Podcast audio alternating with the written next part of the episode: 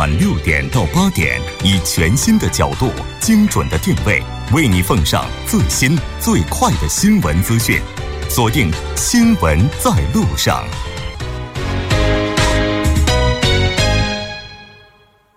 好的，半点过后，欢迎回来了解最新热点焦点。锁定调频一零点三，《新闻在路上》。稍后是广告时间，广告过后马上回来。好的，欢迎回来。接下来为您带来我们今天新闻放大镜的第二部分，继续和来自 SK 经营经济研究所的研究员崔洛宪以及来自建国大学的金旭教授一起来聊一聊中国汽车进入韩国市场未来会有多大的空间。如果您对我们今天的话题有什么想法，也欢迎您参与进来。您可以发送短信到井号幺零幺三，提醒您每条短信通信商会收取您五十韩元的通信费用。另外，你也可以在 YouTube 上搜索 TBS EFM，在收听 Live Streaming 的同时点击对话窗参与进来。那其实今天聊到这个中国汽车在韩国市场上用这种低价战略是不是能够凑效这个问题呢？两位呢也聊到了品牌的问题哈。当这个品牌硬到一定程度的时候，跟这个价格也许就没有那么那么那么大的关系。当然还是有的。那据说在韩国的话，之前对汽车这个产业它是有一定保护。措施的，那现在的话，怎么会想到要开放这个市场呢？啊，这我我简单的回顾一下啊。嗯，实际上韩国的这个汽车呢，这个开放呢是很比较早的，呃，一九八七年开始，呃，有这个开始逐步开放的。之前呢，这个韩国汽车要要一个呃保护它它的一个一个培养的一个过程嘛。那么之因此呢，这个当时呢，外国。汽车要进入韩国市场呢，交的关税是非常高的。呃，那个时候呢，将近关税率是百分之五十。那么到了后来，韩国汽车发展呢，发展的还是很不错的。这样一来呢，这个呃有压力，通商压力啊。这样的话，这个呃后来在九十年代的时候呢，关税率呢达到百分之八。呃，那么到了这个两千年初的时候呢。这个关税率又下调了百分之一点三左右，一点啊一点六左右啊。那么这样的时候，两千年初的时候，外国汽车呢在韩国市场的份额呢首次超过了百分之一。到了二零一零年以后呢，韩国呢相继跟这个欧盟还有美国签订了 FTA，那么很多的这个关税率呢又又降低了很多。那最近我看了一个资料呢。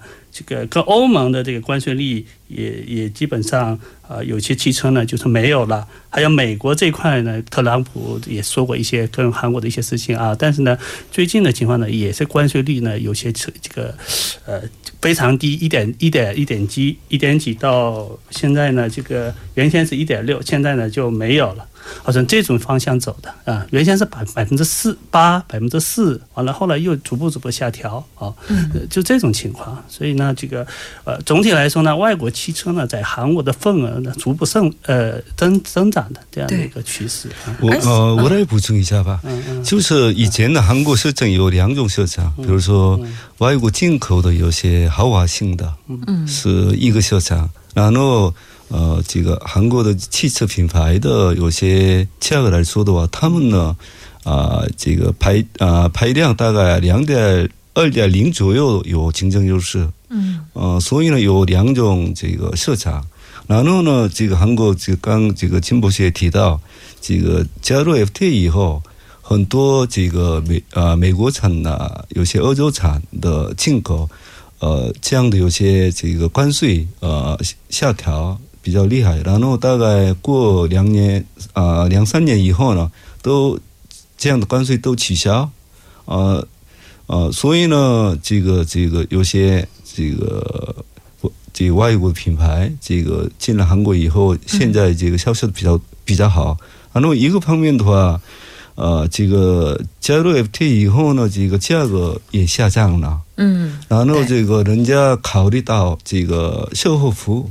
啊，对，以前的比如说这个这个进口车的话是价格也极高，然后有些这个交通事故的话换有些零部件，对，也是很贵嘛。嗯，啊，可是最近这些呃方面有些改进了。啊，我觉得还有一个非常重要的就是保险的问题。对 对，因为在韩国的话，如果要是加入保险的话，这些进口车的话还是比较高的，而且好像进口车当中的话，它基本也是分成两种类型吧。一种的话，就比如说像欧美的一些比较高端的车系，那再比如的话，就是我们今天可能谈到的，就是走这种低价位路线的，像中国的这些汽车，它可能也是一个方向了哈。那之前如果要提到进口汽车，大家马上想到的应该都是德系车。对吧？是，但是现在的话，这个分布情况非常的多样化。哦，但是还是德国的多。但我看了一下 欧盟的比例啊，我看这有个二零一六年的数据啊，欧它这个韩国进口车当中，欧盟呢占百分之七十六，嗯，日本是百分之十六，美国是百分之八。呃，大概是个比中国的份额是几几乎零点零零几都没有，基本上现在是开才开始有一点呃这个轿车进来的这样一个过程。那么，嗯，这样一来呢，实际上它还有一个前十位的那个销售量最 best ten 的这样的一个统计数据，我看了前十哈，前十的啊，但是其中的前三位，第一个是奔驰，第二个是宝马，第三个是本田嘛，啊，它的份额是最大的。所以呢，这个实际上呢，它的整体的这个对品牌的要求还是很高很高的。因为韩国本身是汽车非常这个强势的这样的一个国家，嗯，因此呢，你中国汽车你找低端的路也不一定完全能行得通。你必须有品牌，必须有质量保证的前提下，嗯，你要满足消费者的这样的一个需求，你你的车价格跟韩国企业是不是更好？但价啊，质量比韩国企业更好，但是价位呢比韩国企业低。那么这样呢，我想呢还是有市场的。嗯嗯嗯，这个崔研究员，您有补充的吗？嗯啊，去年的这个韩国整个这个汽车消费市场的话啊，一百八十万左右。嗯，其中进口的话百分之十二啊，就是二十呃二十万多。嗯，所以呢，还是这个进口的不多。嗯，国产优势。呃，是呃，就是呃，有些这个刚这个金老师也提到的，有些这个欧洲的这个有些都都知道嘛，这个品牌怎么怎么样。嗯。呃，然后呢是这个韩国有市场有些特殊的，比如说呃，世界上呃呃自己有这个汽车品牌的国家不多。嗯。自己生产的，不是进口的。嗯，呃，所谓的这个韩国呢，这个这个发展国家当中，呃，占啊有这个自己品牌的有些这个不多的国家呃之一。嗯，呃，这样的这个这个当中，呃，最近的韩国的有些这个有些这个代表性的企业的这个市场占有率下降。嗯，呃，以前的话是大概百分之八十以上的。嗯，呃，现在的话大概百分之六十左右。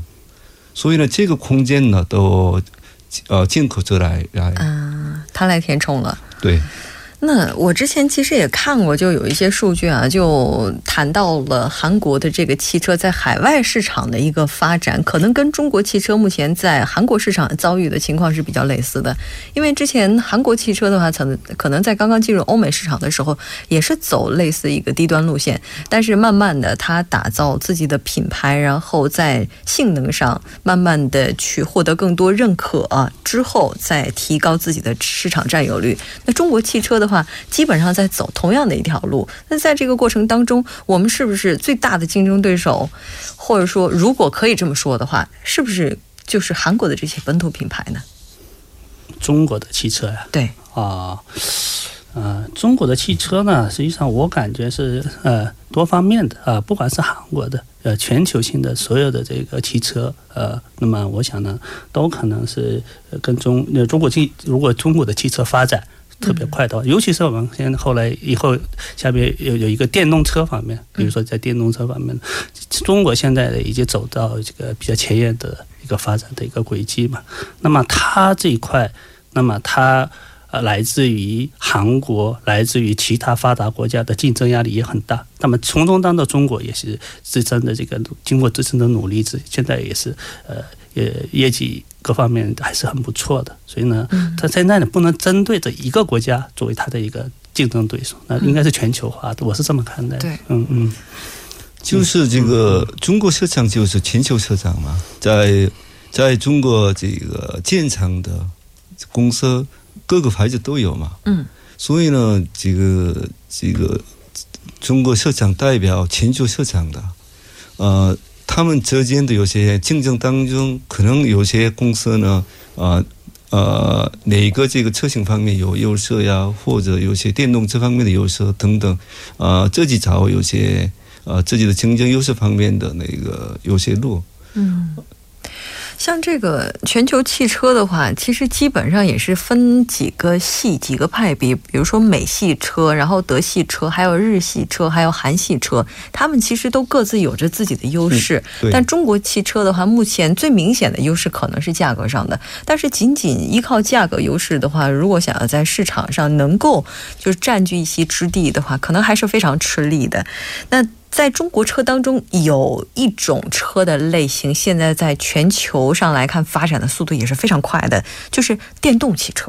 那据我们所知，中国的电动汽车未来也将会进入韩国市场。那中国电动车的这个技术发展的程度，不知道在崔研究员您看来，就是这个程度如何呢？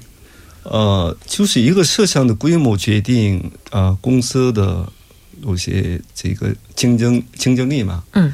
呃，现在这个中国呢，这个美国跟美国一样的这个这个电动车的市场上，世界排名第一、第一、第二嘛，啊，所以呢，这个有些啊消费能力的人能买电动车，然后这个政府这个这个呃推动有些呃以前的现在加油站一样的，有些充电的地方啊，充电电桩是呃这样的也是越来越多。呃，呃，所以呢，这个这样的这个有些消费也有，还有有些这样的 infra 也有啊。中国方面的电动车的发展比较快。嗯嗯。我其实就前一段时间的时候，然后去了一趟北京，当时就发现，在大马路上跑的车当中，电动车是非常多的。当然，因为我没车一族嘛，所以说没有去具体的调查它这个充电电桩到底设置到哪种程度。但是在跟朋友聊天的时候就了解到，在这个申请车牌的时候，这个电动车的车牌是额外的，是不太一样的，而且它这个。竞争率是比较低的，因为在中国一些大城市，它这个车牌号码是要摇号的。嗯，你要摇号，摇到了号才能够买车，并不是说你花钱买了车，然后你就真的能买，并且能上号。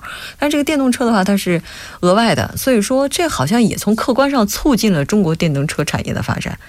但是在韩国的话，目前在这个电动车方面的话，似乎除了补助之外的话，在在其他的一些方面的话，好像这个跟进的速度并不是特别快。嗯。就我据我了解呢，韩国这方面这个投入也很大，像政府这一块，它扶持的政策也有，它自身的研发方面啊，各方面的测量各方面呢，现代汽车呀，它做的也是非常好的啊。中国的汽车也不不尽完善。那么你你虽然虽然是刚才崔研究员说了，也中国也有这样的发展，但是呢。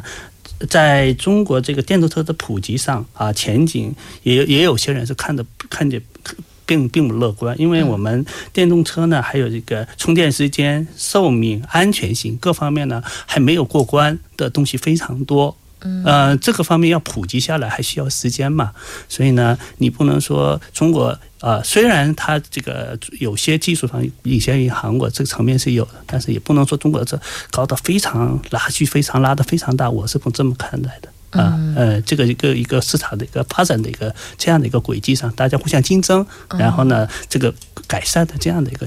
过程，嗯，也就是在您看来的话，就是电动车领域的话，中国并没有领先韩国很多。是，嗯，像这个电动车的话，其实自从它出现之后，就一直非常引人关注，因为在环保上来看的话，它确实具有得天独厚的优势，它没有排放尾气，然后没有这些类似的一些污染。但是在充电上的话，目前确实需要解决的难题也不是一两个。是，像我们平常如果开车的话，去加个油，可能就几分钟的事儿。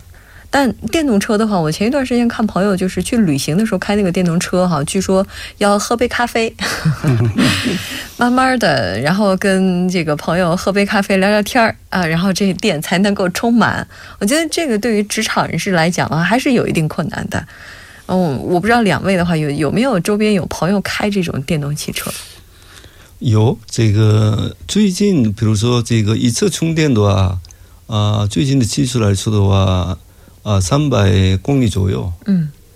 那么，比如说这个城市里头，这个上下班比较方便。可是呢，在比如说这个跟美国不一样，这个韩国的话主要呃住那个公寓嘛。嗯。公寓没有有些充呃充电的设施。嗯。那么这个充电方面不方便的话，是普及有些限制。啊。就是在您看来的话，在大城市想要普及电动汽车，解决环境问题，而且给人们生活带来便利便利的话，最主要还是要解决充电桩的问题。对对，嗯嗯。那如果要是充电桩这样真的是普及的话，两位会选择开电动车吗？嗯，我想呢，我我是会的，因为节节能环保这个是肯定是我们现在搞的第四次产业这方面研究很多嘛，还有智能化。那么我我觉得呢。既安全又又节能又环保，这样的车大家大大家还是很喜欢的。但是技术上现在也是现在摸索这个阶段，它还有没有完全成型？嗯，还没有普及下来，这个问题需要解决啊！中国也要需要攻克，韩国也需要攻克，全球性都需要攻克的一个难题。嗯啊。我觉得人类在这个代步工具的探索上真的是没有极限的哈。从最开始的这个马车，然后到后来的这些，就是我们所说的像这种自行车也好，然后后来出现这种呃汽车也好，然后到今天我们讨论电动汽车，完了之后未来可能还会出现这种智能汽车。其实这个发展我们真的是不知道它究竟会把我们带到什么样的一个方向。但是在这个过程当中，离不开的就是各国企业。在这个市场上的竞争，因为毕竟它算得上是这种大件儿的商品，它的这个整体的价值也是非常高的。那像中国汽车的话，现在已经进入韩国市场了，并且呢，也是在一步一步的去探索。不知道就从两位专家的角度来看哈，就两位觉得中国汽车想要在韩国市场上走得更远的话，我们还应该去做一些什么呢？呃，首先呢，这个呃，中国有。有竞争优势的地方嘛？刚刚才这个主持人提到的这个电动车方面呢，嗯，然后有些这个零部件呢等等，呃，中国呃自己有竞争优势的方面呢，是来这个推广韩国的话，这个比较呃这个前途比较好。呃，然后最近比如说这个进口的这个卡车呀、大巴这样的比较多嘛，这这是一种那个。这个特殊的有些市场嘛，嗯，呃，呃，这个方面的话是这个中国已经有普遍那个有有竞争优势的这个厂家比较多，所以呢，从呃这边这个主流点来慢慢这个这个增加销售量的话，可能以后这个很多人呃想买这个中国车，嗯，这样的想法。嗯，我个人看呢，这个中国汽车要在韩国成这个成功呢，它有两点需要攻克的，一个是销售网，嗯，再一个呢是售后服务。那么目前就进刚才前面说的那那款车，它我记得它也是在韩国已经设立了好好将近三三十多个网销售网络嘛，网点网点啊。那么如果其他的中国厂家，比如他要进入韩国市场，他这个如果取取得成功，那么他可能是就像我们过去啊，呃，这个彩电电器，呃，中国的彩电跟韩国是没法相提并论的。但是后来中国彩电是逐步逐步的形成自己的呃优势之后呢，跟韩国变成一个竞争关系。那么中国的汽车呢，现在已经逐步逐步往这方面走了。那么韩国的。呃，汽车行业呢，肯定是现在开始紧张起来了。这么正面的这个竞争是不可避免的，所以呢，我们呢，呃，中国还还有韩国这个竞争当中呢，肯定是出现什么样的情况呢？啊，这个汽车的这个整体的这个发展非常呃提升，技术提升，那么对消费者来说呢，呃，对更更好的是吧？更有更多的选择性是，嗯，因为汽车产业的话也是韩国的支柱产业之一，然后它对整个国民收入以及税收的贡献也是非常高的。那如果这个地位要是遭受挑战的话，其实对韩国经济的影响也是非常大的。对对，嗯。可是呢，现在比如说，呃，我说了这个去年韩国的这个消费市场的话，一百八啊一啊一百八十万嘛，嗯。呃，可是呢，这个韩国这个去年生产的话，这个更多，嗯，所以呢，现在一般来说，这个韩国汽车的出口量，嗯，比内需呃大两三倍，嗯，所以呢，还是这个很多地方呢是这个韩国汽车。产业有竞争优势的。是，其实韩国汽车产业的话，就之前大家也是这个谈论比较多的，就是说行业本身非常有优势，那可能也和政府的一些改革有关系，也可能也和工会的一些活动有关系。但无论如何哈，我们都希望这些所有的这些争斗啊什么的，都是在不影响产业发展的基础之上进行的。因为当我们在进行内部的这些融合也好、调整的过程当中，也许别人就已经赶上来了，是吧？那当然，我们在这里也希望两国的竞争是良性的，能够互利互惠，是吧？哈，非常感谢两位嘉宾做客直播间，给我们带来这期讨论。我们下期节目再见，再见，再见。稍后我们来关注一下这一时段的路况、交通以及天气信息。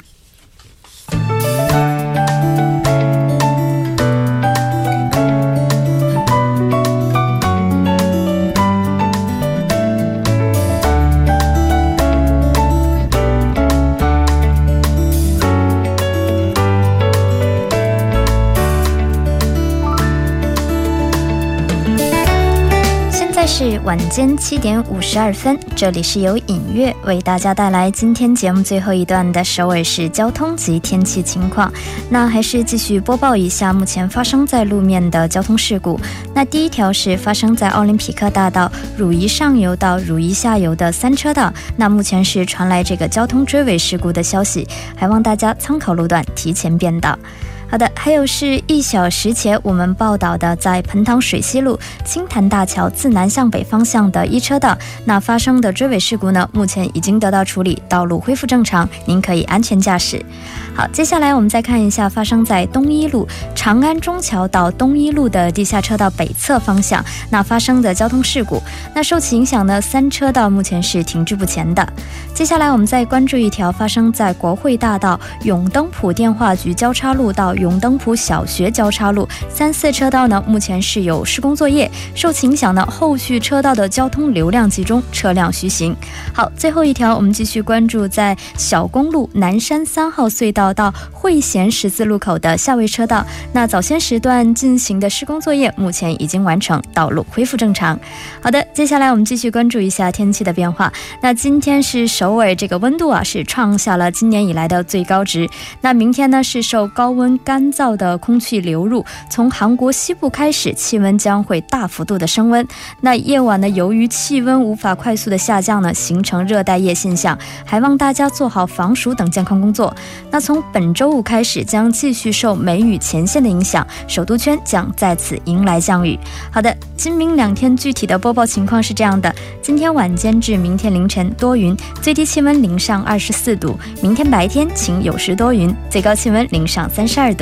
好的，以上就是今天全部的天气与交通信息。我们明天同一时间不见不散。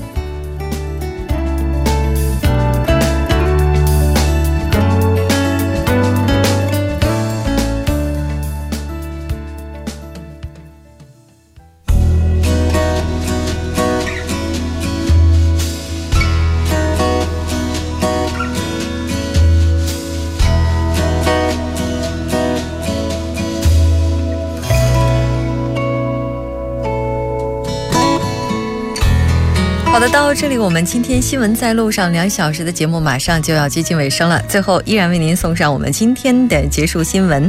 最近呢，美国国家航天局在北卡罗来纳海岸附近发现了一个新的岛屿。